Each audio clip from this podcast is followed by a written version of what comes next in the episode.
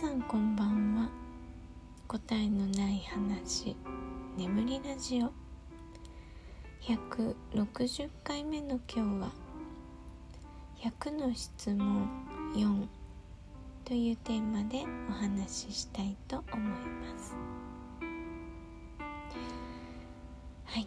100の質問4回目まで来ましたね。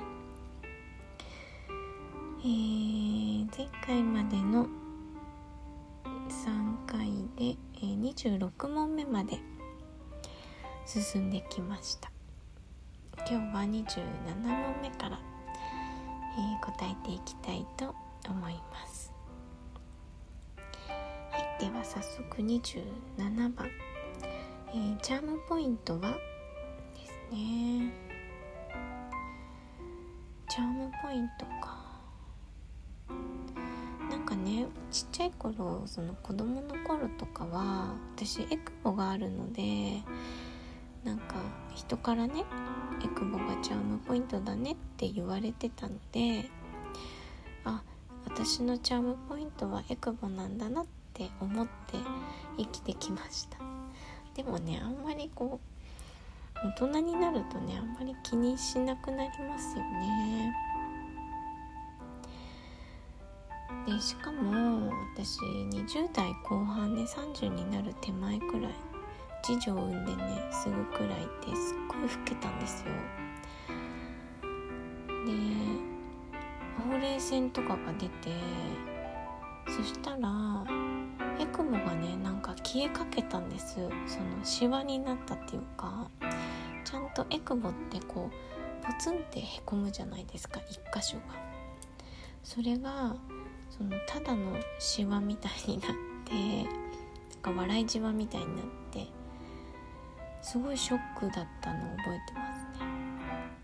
でちゃんとこのエクボに戻さなくちゃって思ったのを思ったんですよ。でそっからね戻すんですけど今はねちゃんとちゃんとしたエクボに見えるエクボになっています。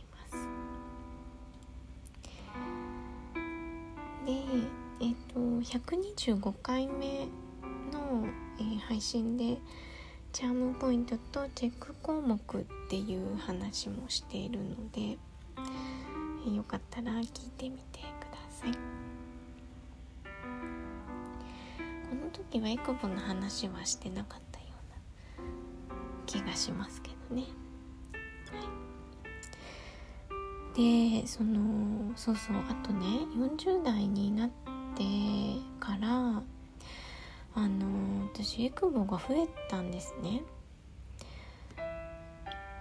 ででもなんか増えてる気がするけどこれはエクボじゃなくてシワかなとか思ってたんですけどこの今日ねちょっと調べたえー、サイトエクボの意味とはエクボの位置や形からわかる性格12パターン人相学。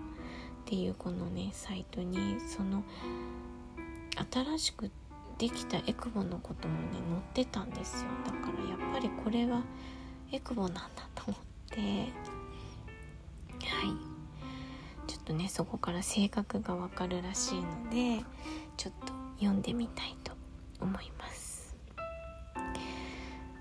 で12パターンあるんですけど全部読んでるとね時間足りないので私が該当するやつだけちょっと確認してみますね。で小さい頃からあるのが口下エクボなんですよ。こう笑った時に口角より少し下にあるエクボで口下エクボっていうらしいんですけどなんかなかなか出ないエクボらしくて珍しいエクボと言えますって書いてありますね。はいでは肝心の性格を見ていきますね、えー、ここにエクボがある場合恋愛運が上昇していてモテる点は他のエクボと同様ですが異性を見る目がない点が強調されるようです。恋愛相手の理想が高くこだわりを持っていたのにもかかわらず恋してしまうと周りが見えにくくなるとされます。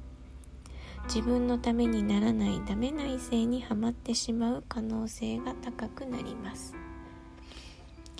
ドキって感じですね。はい。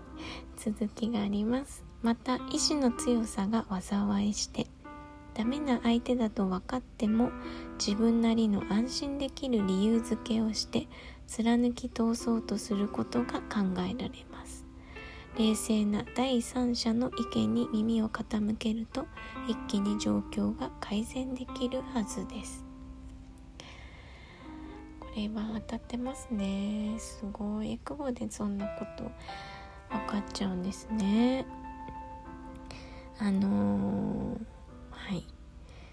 親しいね友達にね注意されることが、えー、あります。はい。であともう一個ねあの、新しくできたエクモの方なんですけどそれがねほうれい線と交わるエクボなんですよ。その口下のエクボより上本当にほうれい線笑って出るほうれい線の一番下にあるエクボなんですけどまあシワだと思えばシワだけどでも多分これだと思います。はいちょっと読んでみますね。エクボがほうれい線と交わっていることがあります。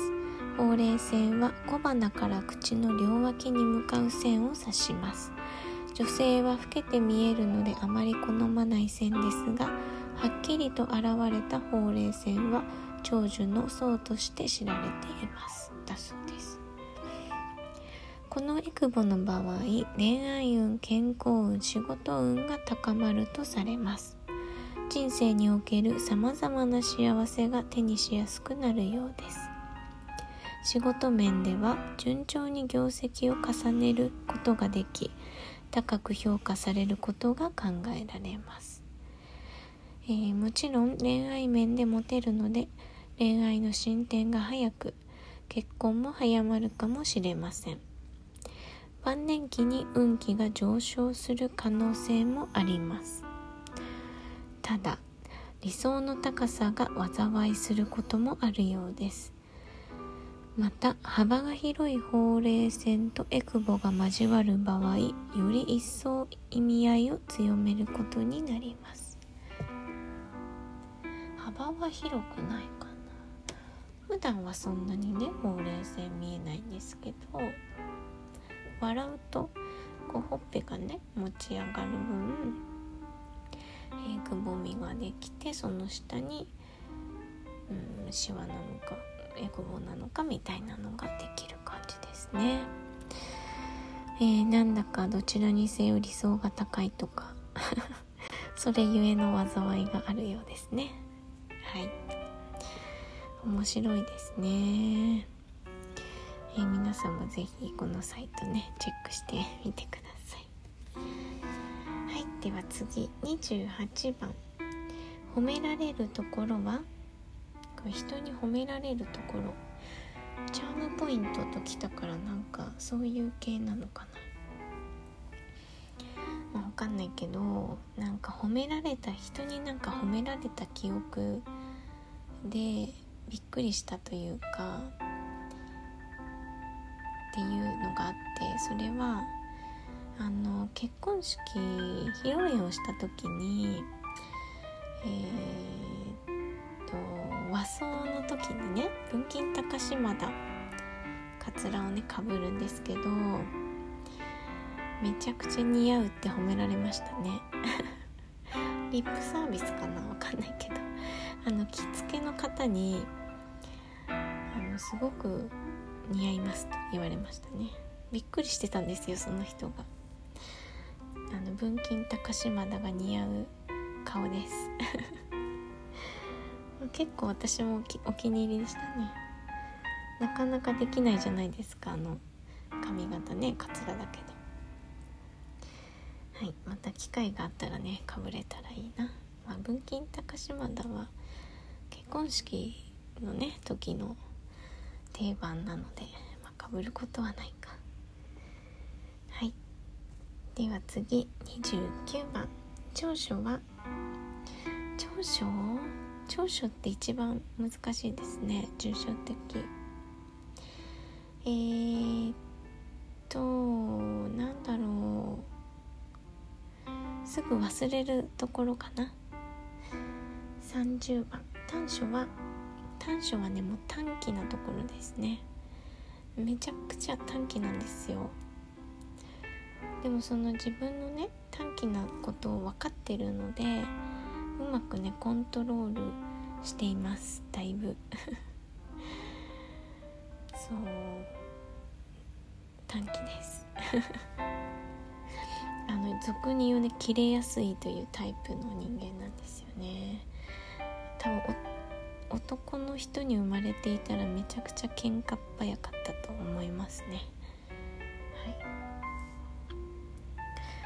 はい、はい、そんな感じで、えー、30番まで来ましたね。ちょっと31番をやると時間がないので、えー、また次回から、えー、答えていきたいと思います。